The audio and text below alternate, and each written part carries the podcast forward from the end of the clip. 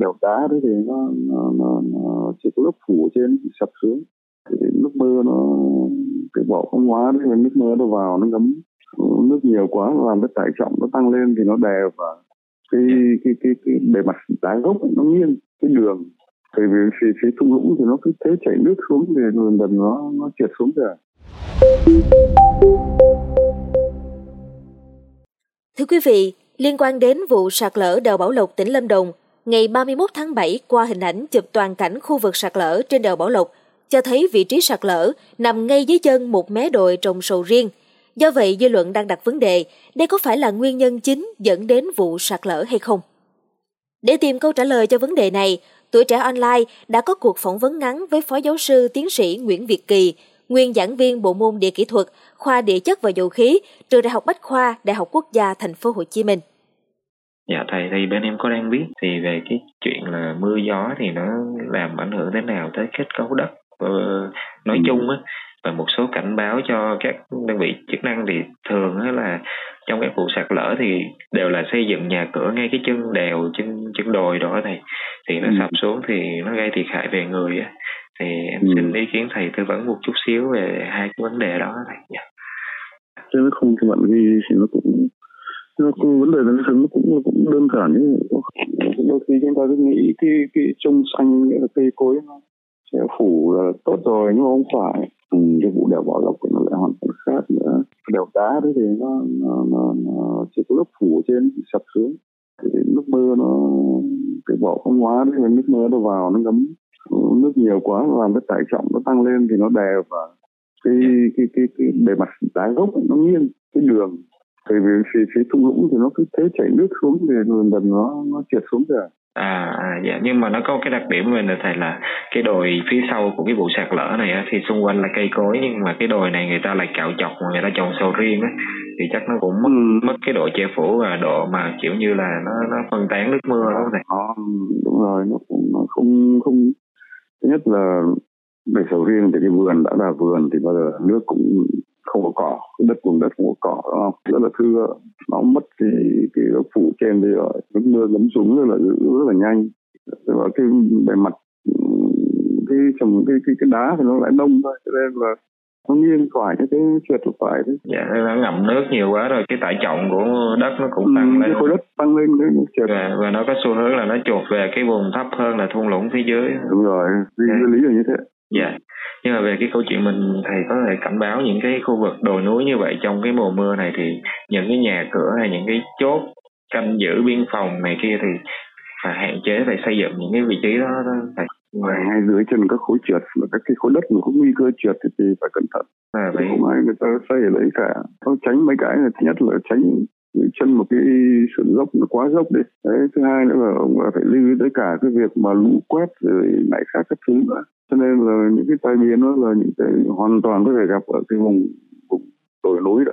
Nhất là đặc biệt là cái vùng xen kẽ giữa cái vùng đá có đá với đất phủ ở trên.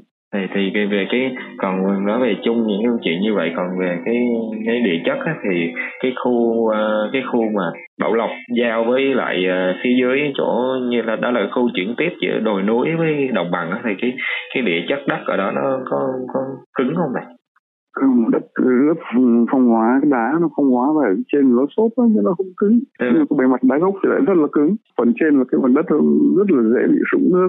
Sũng nước một cái một cái bề mặt nó lại dốc dốc. Bề mặt đá gốc thì nó lại dốc dốc nghiêng nghiêng về phía ngoài. Chúng ta xây ra nhà dưới các chân sử dốc thì rất là nguy hiểm. Yeah. Dạ. vậy là cái cái vùng mà chuyển tiếp này là cái vùng mà đất nó không có ổn định thì là nó sẽ dễ xảy ra những cái vụ như vậy. Dạ. đấy là cái vùng đèo bảo lộc nhé. Gần đá đá là phủ mỏng thế cái vùng đất phủ mà nó dày phong hóa dày như vùng đèo đắc lây chỗ đèo đèo lò so thì cứ mưa xuống mà nó trượt xuống thì mà dạ, dạ.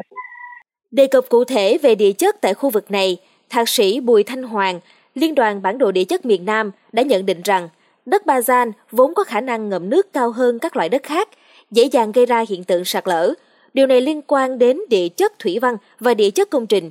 Trong đó mưa liên tục có thể làm đất ngấm nước và dẫn đến bảo hòa nước. Khi xảy ra tình trạng này, tải trọng tăng cùng với sự giảm sự liên kết, đặc biệt ở những khu vực có độ dốc lớn và lớp phủ bên trên như cây cối không có, đồng thời cũng đối diện nguy cơ trượt đặc biệt là tại những nơi có vách ta luy ven đường giao thông và các nhà cửa. Riêng về vụ sạt lở tại đèo Bảo Lộc, thạc sĩ Bùi Thanh Hoàng lưu ý rằng khu vực Tây Nguyên với đất đỏ Ba Gian có khả năng ngậm nước cao và thoát nước kém so với các loại đất khác. Vì vậy, khi mưa xảy ra, tình trạng sạt lở rất dễ xảy ra. Ngoài ra, khu vực này nằm trong vùng chuyển tiếp giữa đồi núi và đồng bằng. Điều này làm cho địa chất cũng không ổn định. Nếu có những vị trí đứt gãy về địa chất, nguy cơ mất ổn định càng cao và những vị trí như vậy cần được nghiên cứu kỹ lưỡng. Với việc xây dựng công trình tại khu vực có đồi núi cao, cần chọn vị trí có thoát nước tốt, nền địa chất ổn định và gốc dốc mái ta luy ở góc an toàn. Các vụ sạt lở gần đây tại Lâm Đồng đã chứng minh rằng các vị trí xảy ra sạt lở đều thường là vách dốc dựng đứng, không có hệ thống thoát nước tốt. Do đó, khi xây dựng, cần tránh các vị trí như vậy, hoặc là nếu xây dựng thì phải có hệ thống thoát nước trên đỉnh, duy trì góc mái ta luy ở góc an toàn để tránh sạt lở và đảm bảo an toàn cho công trình.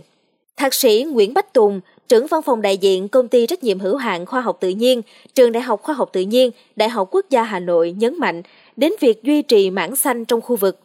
Theo ông Tùng, vụ sạt lở được nhấn mạnh là do hiện tượng mưa kéo dài, đặc biệt sau nhiều ngày nắng nóng. Mưa kéo dài làm tăng lượng nước tích tụ trong đất, gây phá vỡ mối liên kết của đất và đá trong cấu trúc địa hình sườn dốc và dựng đứng. Các mối liên kết giữa đất với đất và giữa đất với rễ cây không đủ mạnh để giữ lớp đất đá ở các địa hình sườn dốc dẫn đến hiện tượng sạt lở. Ông Tùng cảnh báo rằng các công trình nằm dưới chân đồi trong điều kiện mưa lớn kéo dài cần phải chủ động đề phòng sạt lở có thể xảy ra bất cứ lúc nào. Khi phát hiện hiện tượng bất thường, cần di dời ngay để đảm bảo an toàn cho mọi người. Đồng thời, để phòng tránh sạt lở, cần tăng cường trồng cây xanh và hạn chế khai thác đất, đảm bảo đồi không bị trọc. Ngoài ra, cần lên kế hoạch di dời hoặc tăng cường cải tạo lại các vị trí có nguy cơ sạt lở. Trưởng Bộ Nông nghiệp và Phát triển Nông thôn, Phó trưởng Ban chỉ đạo quốc gia về phòng chống thiên tai Nguyễn Hoàng Hiệp đã nhấn mạnh với tuổi trẻ online rằng vụ sạt lở gần đây là một bài học mới yêu cầu xem xét nguy cơ một cách quyết liệt hơn và tìm giải pháp tích cực hơn trong việc ứng phó với sạt lở đất.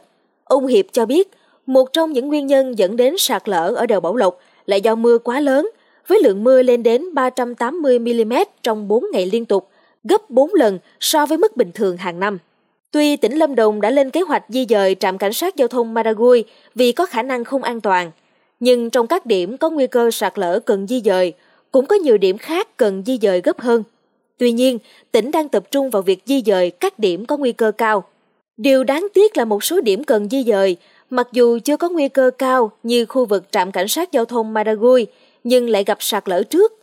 Điều này cho thấy mưa lũ và sạt lở đất do tác động của biến đổi khí hậu rất khó đoán định và ứng phó.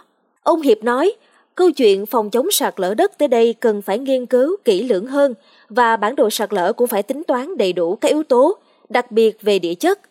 Nếu chỉ căn cứ vào yếu tố lịch sử chưa chắc đã đúng, mà phải căn cứ vào địa chất thực tế và lượng mưa để tính toán các điểm sạt lở cần di dời gấp. Từ hiện trường vụ sạt lở là khu vực đất trồng sầu riêng, ông Hiệp nhấn mạnh bất cứ thay đổi nào do tác động của con người thì thiên nhiên sẽ có những thay đổi. Với điều kiện biến đổi khí hậu, mưa lũ bất thường như hiện nay thì tất cả tác động của con người đều có thể gây ra hậu quả. Quan trọng nhất hiện nay trong phòng chống sạt lở là phải tôn trọng tự nhiên, tôn trọng thiên nhiên. Đây cũng là một trong nhiều bài học để các địa phương rút kinh nghiệm trong ứng phó với sạt lở đất. Được biết lượng mưa tập trung ở đèo Bảo Lộc quá lớn, gấp 4 lần lượng mưa trung bình của tỉnh Lâm Đồng. Ở các khu vực lân cận, lượng mưa tăng 70% so với cùng kỳ năm ngoái. Có thể nói thời điểm này, vùng Bảo Lộc và lân cận có lượng mưa tăng đột biến và kéo dài.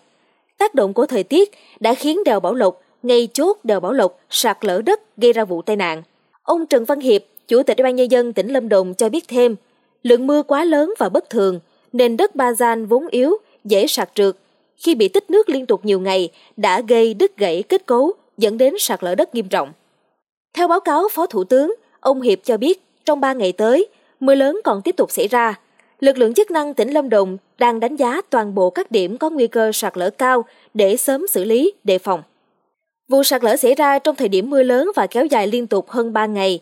Đây là vụ sạt lở nghiêm trọng nhất trong 20 năm trở lại đây trên tuyến đèo Bảo Lộc. Tỉnh Lâm Đồng buộc phải đóng đèo để đảm bảo an toàn. Để không bỏ lỡ những tin tức mới nhất liên quan đến vụ việc này, xin quý thính giả hãy tiếp tục theo dõi podcast Báo Tuổi Trẻ để được cập nhật kịp thời quý vị nhé.